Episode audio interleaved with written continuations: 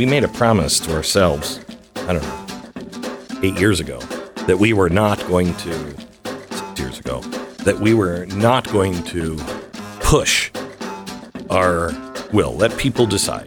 Give them the facts, let people decide, and support the people, right? Mm-hmm. Are we doing that this time? I mean, because I think so, aren't we? I mean, I don't care who people vote for as long as it's a Republican that I like. No.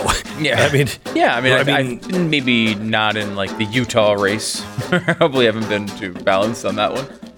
I mean, I think we're talking, I mean, I think what we've said is control needs to go to the Republicans to stop what Biden's doing. Right. I mean, like, I wouldn't vote for Oz if I lived in Pennsylvania.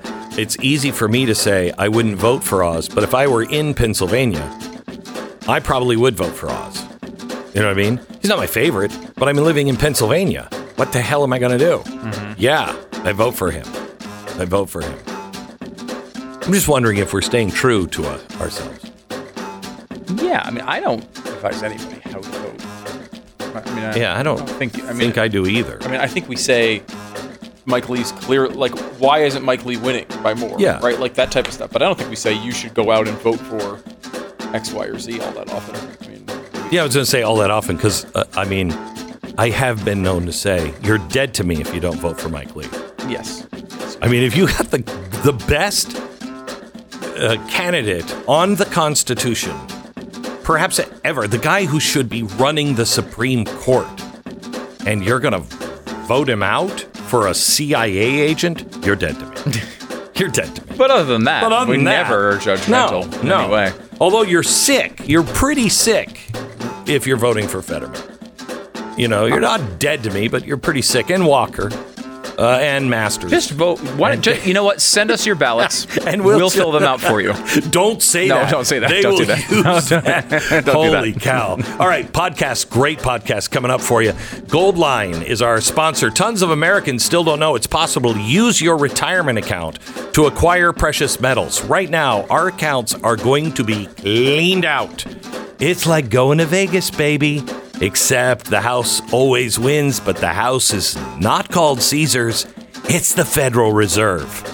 And they're going to wipe us out. So please have something in precious metals. I want you to call Goldline and do your own homework. Don't take it from me, except for the Mike Lee and Masters and Carrie Lake, I should add. To that and the one up again. Just send us your ballots. Anyway, I want you to do your own homework. Call Goldline today. Give them the promo code MYB, which represents Mind Your Business, and they'll give you the Mind Your Business silver bars just as a thank you for calling in. So get all of the information at goldline.com, or call them now at 866 Goldline. Here's the podcast.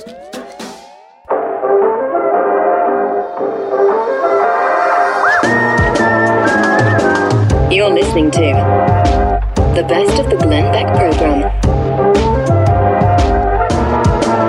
This is the Glenn Beck program. We're going to tell you good news, bad news, iffy news on the polls in just a second. Stand by. First, I want to read this story from the Washington Post, because I think this relates in America in a completely different way. Since 1979, I got on the air. My first radio job was 1978 or 79, and the Iranian hostage crisis. I've been talking about Iran my whole life, but I've never related to it as much as I have this story. Listen to this. Across Iran, schoolgirls have defiantly taken off their headscarves, stomped on pictures of the supreme leader, and chanted for freedom, producing some of the most iconic images from the country's anti-government uprising. But now the state is coming for them. If you have kids, listen to this. Many families fear sending their children to school, afraid they could be surveilled, beaten, detained, or disappeared.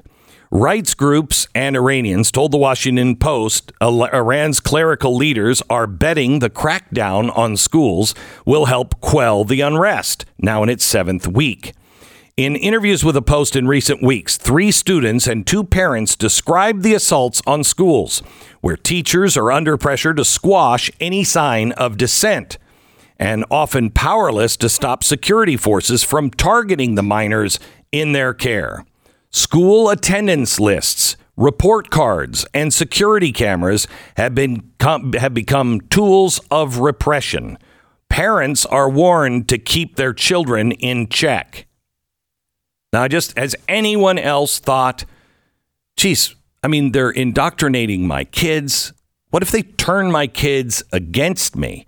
Have you thought about what's being done to my kids and the teachers? And I'm now being called a terrorist because I disagree with what my school is teaching. We are on this path, gang. Listen to this. Iranians interviewed for this piece spoke in condition of anonymity, blah, blah, blah, blah, blah. We are now all in shock and sadness and don't have the energy to do anything, a 12-year-old boy in Tehran said. After plainclothes police raided his school this month to arrest a fellow student, he said he joined his classmates and teachers in physically intervening to stop the abduction. Authorities refuse to say how many children they've arrested, but a deputy with the Revolutionary Guard Corps on October 5th said the average age for rioters arrested was 15. Iranian Education Minister said October 11th that an undisclosed number of kids were being held, quote, in psychology centers for reform and education. At least 700 teenagers have been detained. We don't know where they're taking these children or what's happening to them. In some cases, these children are being beaten and then taken away by plainclothes police. This has got to stop. This has got to stop. We have got to stand up for freedom. We have to stand up. Why is Iran doing this?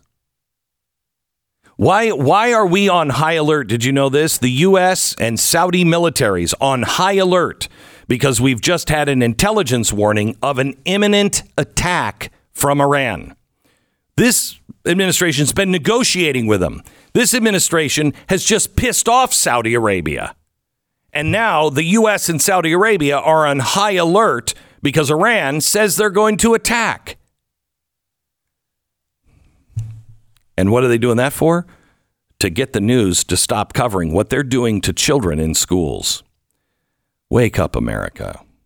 Now, the good news is, I think we are waking up. And next Tuesday is the day we can begin to end the madness. Yeah, and things are trending in the right direction. The House looks... I wouldn't call it a sure thing, but it looks really, really positive. Not too much doubt there. Most even mainstream election analysts are going to tell you that Republicans are probably going to take the House. That's a big step, right? Taking that makes you able to stop the worst instincts of the Biden administration right off the bat. Now, to do more than that, especially when it comes to just judges and such, you need the Senate. So you need that Senate. You need to get to 51 seats. The issue here, of course, which is different than the House, where the House has everybody up for election, 435 members every 2 years. You start 0-0. That's the state of play. With the Senate, not everyone is up. It's 6-year terms, so every midterm election has a different number of senators available to be elected. So this one starts with a score on the board with, if no one else got elected at all, it would be standing at Democrats 36, Republicans 29. So Republicans start -7. And this is why this isn't such a home run. It feels like, okay, Republicans are way ahead. It's a midterm election. Biden's obviously terrible. Why is this so difficult? That's why it's difficult. They're starting down 36-29. So they have to make up 7 seats just to get to even. So if we look at the likely states for the Democrats, you have California, Hawaii, Illinois, Maryland, New York, that's Chuck Schumer, Oregon, Vermont, and Connecticut. Now, Connecticut, there's been some polling that showed it close. We kind of moved it to a lean Democrat for a while. I have it back as a likely Democratic state. We had 6 movers in the entire board yesterday as we finished this up. So Connecticut likely, that gives you 8 likely Democrats. On the Republican side, you have likely Republicans of Alabama, Arkansas, Idaho, Indiana, Kansas, Kentucky, it's Rand Paul, Louisiana, South Carolina, Tim Scott there, South Dakota, North Dakota, 2 in Oklahoma, because you have a special election, so you have 2 seats there. Missouri, Eric Schmidt, we've talked about him before. I have moved that to likely Republican from leaning earlier in the cycle. We also moved Iowa from lean Republican to likely Republican. That one looked likely at the beginning. There was some polling showing it a little close. We talked to Steve Dace about that last week, but I'm pretty convinced that that one is okay. That's likely. And then also for the first time moved to the likely Republican category, Florida with Marco Rubio. Again, Rubio was underperforming DeSantis earlier in the cycle, seems to have closed that gap and now holds a pretty substantial lead. That gives you 15 likely Republicans. Just doing the math right there, right? You're at 44. Oh, geez. Okay. And that's, you know, likely too, Glenn, you know, how long have we been doing this? You know, a million years now. And in the likely category, I've never missed a race. Okay. You know, these are sure things for the most part. You may have a surprise eventually, but I've never missed one of those before. We'll see. Okay. So that's 44. You can see how this can get a little, a little itchy here. Mm-hmm. Okay. So lean Democrat. I still have 2. Some people who are more optimistic than me are thinking that he's going to turn to the Republicans. I still have these 2 as lean Democrat, which are Colorado and Washington. Both of those states are theoretically winnable for Republicans. It's not out of the question. A lot of polls, there are some polls showing it very close. In fact, there was one that showed Washington within 2 points just yesterday. So possible that this could happen for Republicans, but difficult, and I think still a little bit of a stretch, even in this environment right now. I'd love to hear from people who live in Seattle that can tell me what it feels like, because my friends in Seattle tell me they've never felt anything like this before, that the momentum, the attitude is towards the Republican, Smiley, right? Mm-hmm. And they are shocked by how clearly it's being demonstrated in the Seattle area. I don't know if that's true or not. It could be. And I think she's making this much more competitive than it would normally be. Oh, yeah. That's the way. I mean, it is a surprise that these things. But, you know, Republicans do occasionally win statewide races in, you know, Washington, or very competitive at least. There's every once in a while you get this. And it seems like Tiffany Smiley's the candidate to keep it close. But you've got a sort of a blue climate there. Sort of? Yeah. Certainly. I like to call it indigo. Indigo. Okay. Yeah. Very, very blue. And you have, you know, some circumstances on the ground that would make you believe, you know, in the polling, in the sort of fundamentals of the state, it's still a lean Democratic situation, though it's much closer than anyone would have expected. I mean, when we started this, I think Washington was a likely Democrat, but we moved it to lean. So that's 2 there in the lean Democrat category. In lean Republican category, we have Alaska. Now, Alaska's a little weird because that will definitely be a Republican state. The question is whether it's going to be a moderate Republican like Lisa Murkowski or a Trump-endorsed Republican. So you have that battle going on there. One of the 2 will win there. I'm of the belief that you got to prove to me that Murkowski can get beaten in Alaska. She seems to win no matter what the circumstance is. So I'll believe that one when I see it. I would love to see her gone, though. This would be a good thing. Utah, we've talked quite a bit about Utah. Again, I think Mike Lee is going to win that state, but it is a quirky, weird state with a sort of a false independent candidate going up there and getting Democratic votes. Tomorrow's Thursday, right? Yes. I'm going to be in Salt Lake tomorrow. You're coming with me, aren't you? I don't know. I have. Oh, my gosh. I've got shows and stuff I've got to do. I'm sorry. I don't know that I could just leave. But I'm going to go to Salt Lake. He's doing a big rally tomorrow night. So I'm going to go and support and then fly right back and do the show. Good. Don't screw it up because he needs to win. God, I know. Also, leaning Republican, Wisconsin, which was razor thin edge for Ron Johnson earlier in the cycle. Mm-hmm. Now he's opened up a moderate lead there. Ohio with JD Vance, same story. North Carolina with Ted Budd. Georgia, I now have as lean Republican. Seems like Herschel Walker has weathered this storm. Do you know that Warnock has spent $85 million? That is like the most presidential kind of money. It's one of the, if it's not the most, it is the most expensive. It is now into presidential kind of candidate territory. Incredible. So Georgia and I have lean Republican. Again, these are very close races. And I would say the data doesn't quite support this yet, but I moved Pennsylvania also to lean Republican after the debate. Did you really? And I think that I will say it's a little bit of speculation. This is not my final update on this thing. Yeah. So we will, I may wind up moving it. We're going to have to pick one eventually on the last update. I guess I can't keep them in toss up forever. But Pennsylvania there, I think we've seen enough for the people of Pennsylvania to say that John Fetterman's not the candidate. We will see, though. And they also yesterday, the Supreme Court said you can't, if there's a signature problem on those ballots. Yeah. The date's wrong or not on there. You cannot count them. Yeah, that could be big. And that's big. It's going to be lengthy afterward. Then you have three toss up races. You have Arizona, which interesting thing that happened yesterday, Glenn. This is big. The Libertarian candidate who dropped out of the race and endorsed Blake Masters. Right. That's pretty important. If the Libertarians will vote for Blake Masters, and they should, the guy is very libertarian. Mm-hmm. But if that could give him the extra push over the top. In a close race. It could be very, very close. Yeah. Nevada, I have as a toss-up as well. This is an interesting one in that there's a couple polls out today that have Laxalt up 5. Right. Which is really good news. Really good news. There's still polls that coming out having Cortez Masto up as well, though. So that one's a toss-up. And we moved New Hampshire into a toss-up for the first time.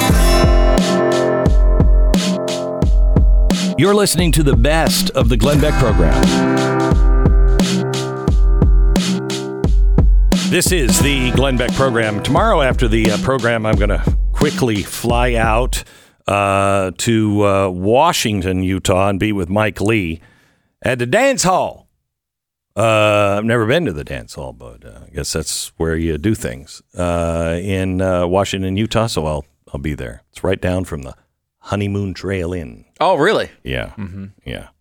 So you can find out more. Just go to MikeLeeForSenate.com. Find out more, and I'll see you there tomorrow night. And then back here again on Friday. All right. We have the very first woman to ever be born in Mexico as a congresswoman now, or would like to be a congresswoman. She already represents the 34th Congressional District. Sorry. And she's in her first term. She has she's on the House Agricultural and Homeland Security committees. And I wanted to talk to her a little bit about the red migration that is happening with the Hispanic community. It's real. And I'd like to understand more about it. Mayra Flores is with us. Hello, Congresswoman. Hello, how are you? Good morning. Thank you so much for having me. You bet. You bet. So you were just rejected by the Hispanic Caucus, if I'm not mistaken. That's right. I guess I'm just not the right taco, for them. Not the right Hispanic, apparently. Not the right Hispanic, apparently. That's right. I'm the first Mexican-born congresswoman, ever to serve the U.S. House of Representatives. And I thought that by joining the Congressional Hispanic Caucus, we could, build relationships and work in a bipartisan manner on our behalf of our constituents. And I was wrong. Yeah, yeah. So tell me what's happening in the Hispanic community, and is it real? It's very real, and South Texas and the Hispanic community, we've always been all about God and family and hard work. That is just who we are. It's in our DNA. But we grew up being told by, the Democrat Party that the Republican Party didn't want people that look like us here, that the Republican Party was for the rich, that the Republican Party was for the only white people. That's what we were told all our lives, which was a complete lie. My father was a Democrat all his life as well. I still remember asking him, who should I vote for? And he said, Barack Obama. And I voted for Barack Obama because that's what I was told to do so. And thank God I had another family member who brought it up to my attention and said, hey, we were raised the same way with conservative values. Why are you voting this way?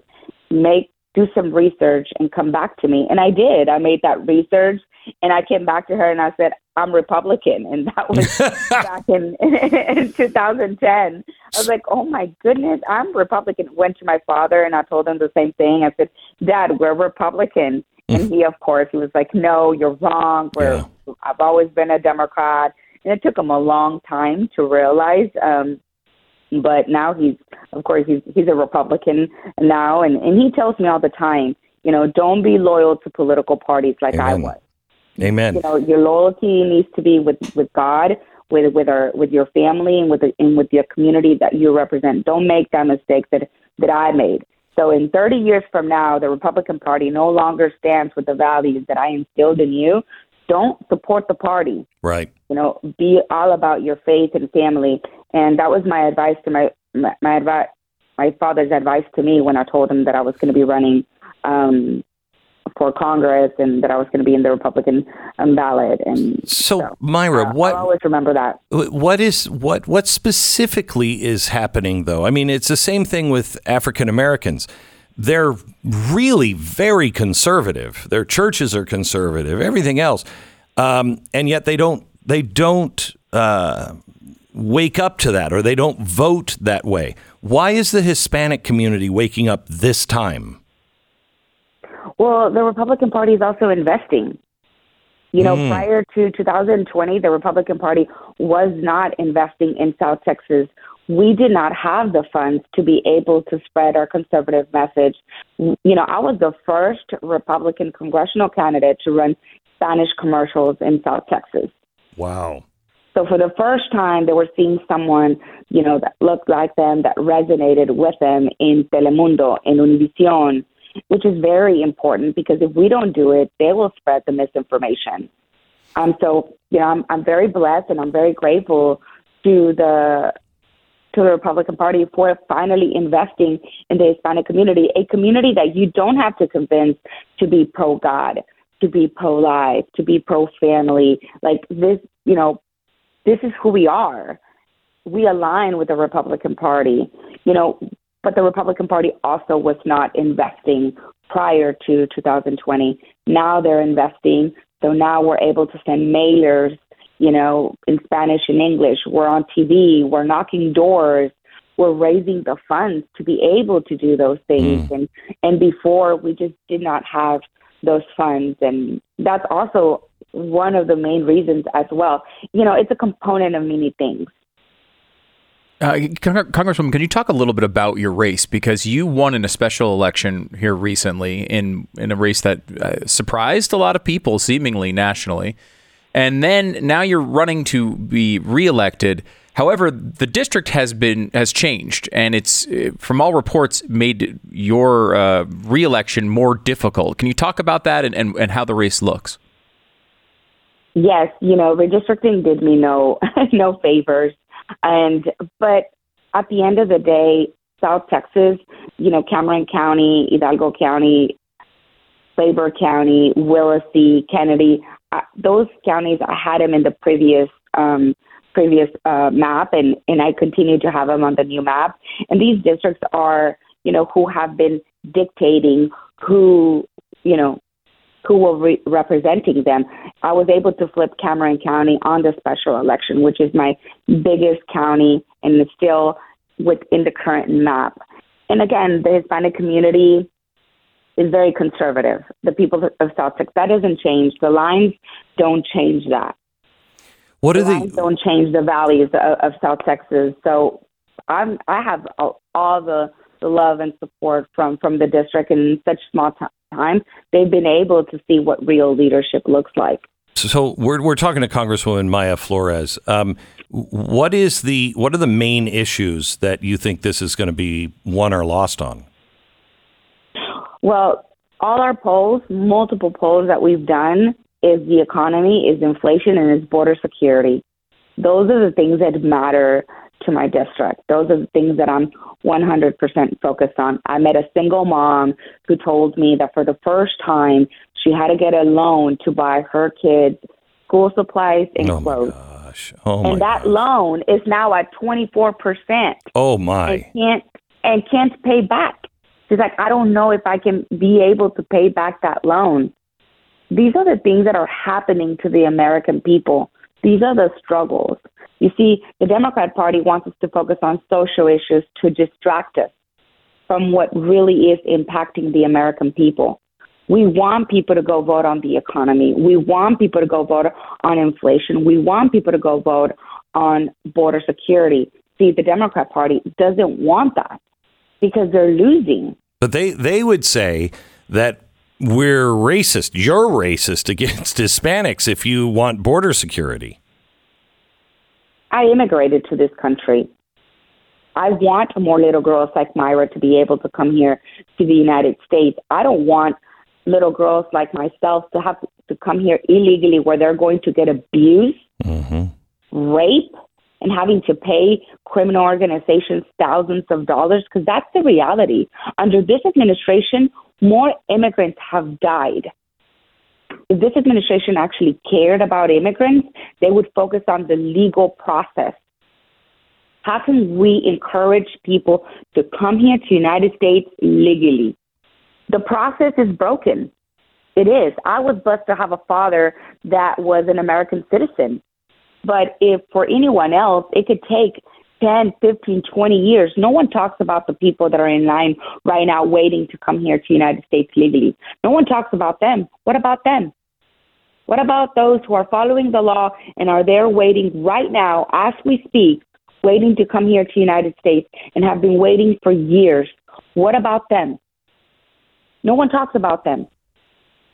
They want to focus on illegal immigration, knowing the dangers, knowing that the criminal organizations have taken complete control of the southern border. People here in South Texas, we have family in Mexico that we can't even visit as often because we're afraid. Why would we want when we're afraid to come here? We don't want no American to ever feel afraid to go visit their loved ones. That's what we're going through here in South Texas. My family still live in Burgos, Tamaulipas, where I'm from. And I miss being able to visit my loved ones more often. I go, but I want to go more often. Because that's where I'm from. That's where my family is there. But these criminal organizations, they have no respect for human life. They have no respect for anyone. That's why border security is a must. Our Border Patrol agents are exhausted. I'm a Border Patrol wife. They don't have a voice. This administration has given their back on our Border Patrol agents, on our law enforcement. And our Border Patrol are focused on the humanitarian crisis and not able to stop the fentanyl that is coming into our country, killing about 300 people per day. This is very serious. This shouldn't even be political. The things that we're fighting for, a better economy, reducing inflation and border security, these are things that, you know, we should all be working together. And under this administration, 98 suspected terrorists have been apprehended in the southern border. We're talking to Congressman Mayra Flores. Because of redistricting, this is a very tight race. If you would like to help her with her campaign, I think a little goes a long way in South Texas. You please go to the website Mayra Flores for Congress.com. Mayra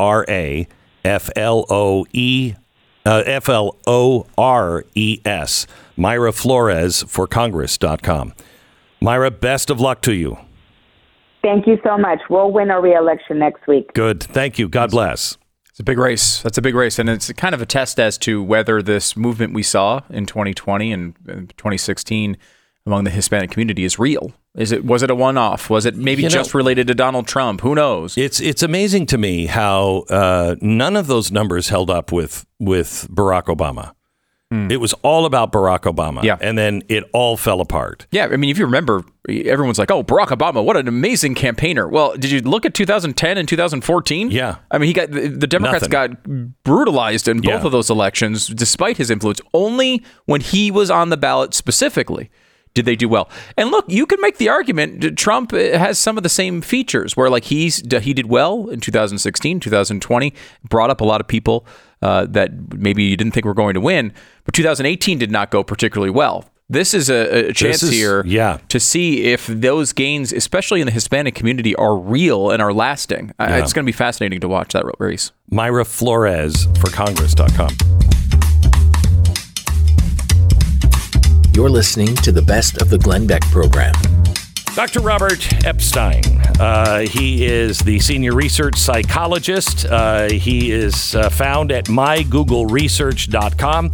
We usually touch base before every election and talk about his research, what he found, and what he is discovering. He is actually tracking all of the Google searches across the country as best he can. Dr. Epstein, how are you, sir? Good, Glenn. How are you doing? I'm great. So where are we on this project now?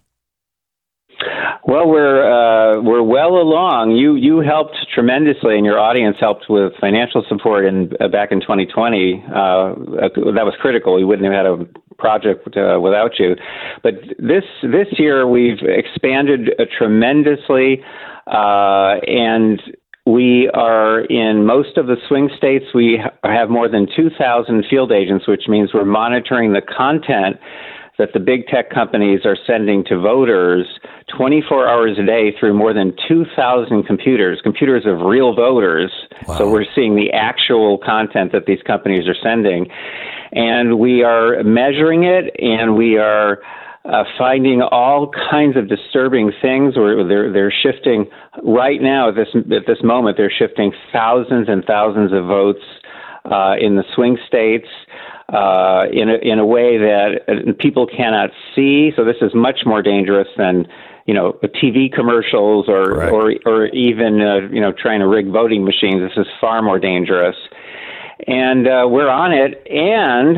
We're expanding the system. This time it's going to be permanent so that we will have, by next year, a nationwide system, a digital shield that will be protecting 24 hours a day, protecting our elections and protecting our children as well from any kind of manipulation by the big tech companies. This is fantastic. So for people who aren't familiar with your research, tell people how Google, for instance, or YouTube changes votes without anybody knowing it.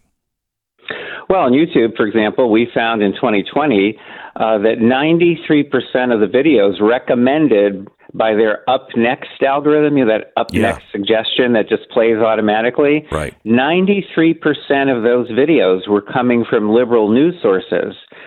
And that is extremely powerful as a way of manipulating people. And by the way, those up next suggestions weren't just going to liberals, they were going even more so to moderates and even more so to conservatives.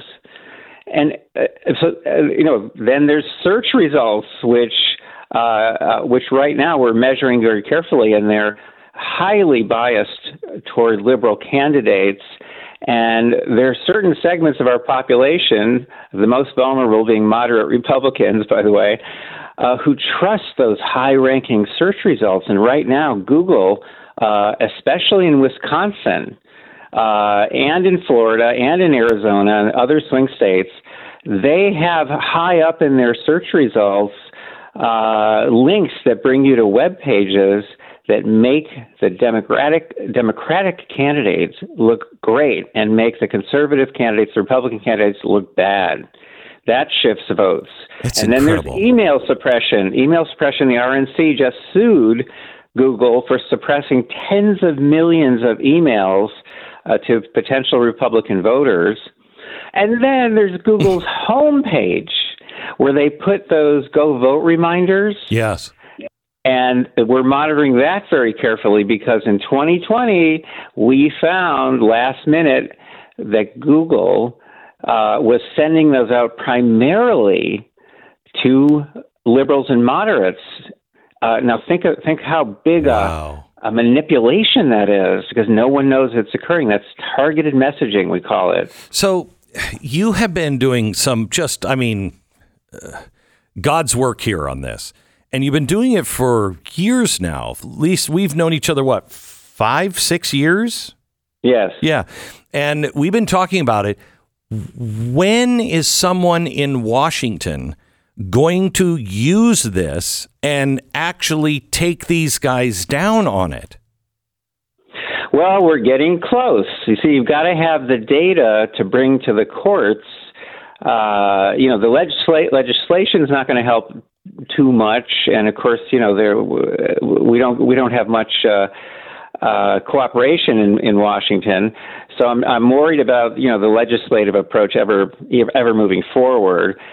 But there is an alternative, because in 2020, we got some senators, based on our preliminary data, to send a threatening letter to the CEO of Google, and Google backed down. Google shut off all their manipulations in the Georgia Senate runoff elections. They turned off everything. No one got a go vote reminder in Georgia, and that's because of our project. And at this moment, Glenn, you're the first to know, but there are a group of senators right this second ready to send another threatening letter to the CEO of Google based on our preliminary data that we have right now. So that is in the works. It might happen today, which would save. Yeah, what states is that going to affect? Can you say? I can tell you. I can't tell you everything, but I can tell you that we are in most of the swing states monitoring very aggressively. And what we should see, what we should detect, is that Google will turn off all of their manipulations, and we'll detect it when they do it. Wow. And those last few days in close elections are absolutely critical. So we're on the verge of making that happen again. And once this system, by the end of next year, is nationwide, these companies will never touch our elections again, and they're going to keep away from our kids as well. And we're now starting to monitor kids. So help me out on Google, because it looks like now, in fact, I don't even think it looks like, we have the evidence that Google, Facebook, Twitter, they are all colluding with the government. The government was directing them on who to ban and what to look for, and they were doing it. Well, that, of course, is not what we study. We study the actual manipulations. By the way, I hope your audience, which has been so generous to us in the past, will go to MyGoogleResearch.com if they want to get more info or help us out. But, you know, what we are studying are the manipulations themselves, and we are collecting data now, by the way, not just on Google, but on YouTube, on Facebook, Google's homepage. We've expanded tremendously over the years. You know, I've been working on this stuff for 10 years. I know.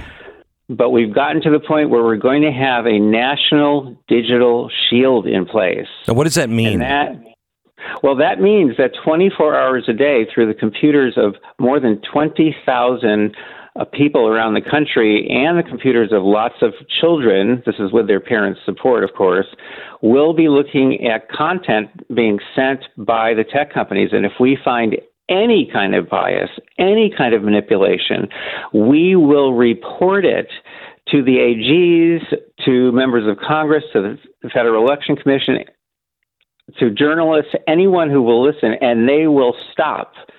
Because, as Justice Brandeis said 100 years ago, sunlight is the best disinfectant. Yeah. And we're building a permanent system now that's growing every day that will stop these companies cold for many years to come. This is happening. This is growing right this second. And you know, no matter what happens or doesn't happen with legislation in our crazy government or with regulation, the monitoring system will protect us. A digital shield across the country, and we're building it now. So, and again, yeah, Doctor, let me just pass something by, and I said this to Stu off air, and I haven't said it on the air because I don't want anybody to think that I'm thinking this happened. This is though, if I were a fiction writer, this is what I would write for fiction. But I wanted to know if you think it would even stand up the scrutiny in a fiction book. You know, you're looking at this guy who was a hippie in California.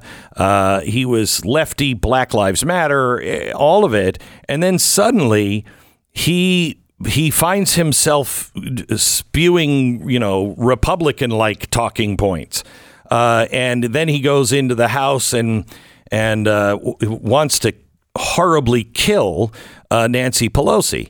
And I'm not saying this happened. What I'm saying is it possible in a fiction setting right now, would it be possible to come up with a script that would show that a company like Facebook or Google especially could manipulate things subtly over time and convince somebody who's really kind of crazy already to do bidding, and there would be no record of it? Glenn, this is what we study. This is what we've been studying for 10 years. Of course it's possible. I'm not buying into that conspiracy theory, but I'm telling you. And it's not a conspiracy theory. It's a fiction. No. I mean, that's what I would write if I was a fiction writer. Right. Well, I'm telling you, that's what we study. That's exactly what we do. My team is the only team in the world doing this, and we study these techniques that these companies have access to that can change people's opinions, attitudes, beliefs, purchases, voting preferences, political preferences. And these techniques are among the most powerful influence techniques of influence that have ever been discovered in the behavioral sciences in 100 years. And you and I can't use them. That's the problem. See, they're in the hands of these big tech companies. And Google especially has said that they are using their powers, all their powers, to spread the values of their company. I mean, they've said it. And you know what they're doing? They're indoctrinating our kids. You know how some of these strange attitudes have suddenly changed in our society about certain minority groups and so on? Okay, and we don't know how the heck this change occurred. I am telling you that because we're starting to monitor the content going to kids, we're going to find out, because there is, I am sure, indoctrination occurring on a massive scale, and we are going to document that. And by the way, we're not spying on anyone, okay? Yeah, everybody. Yeah, everybody is a volunteer on this. I would really urge you to help fund this if you are interested in this at all. I think this is some of the most important research out there, because this has to be stopped. MyGoogleResearch.com is the web address. MyGoogleResearch.com. You can make any kind of donation. This is a lasting kind of donation, and I'm so glad to hear that it's going into permanency now. Doctor, great to talk to you again, as always. Thank you. Thank you, Glenn.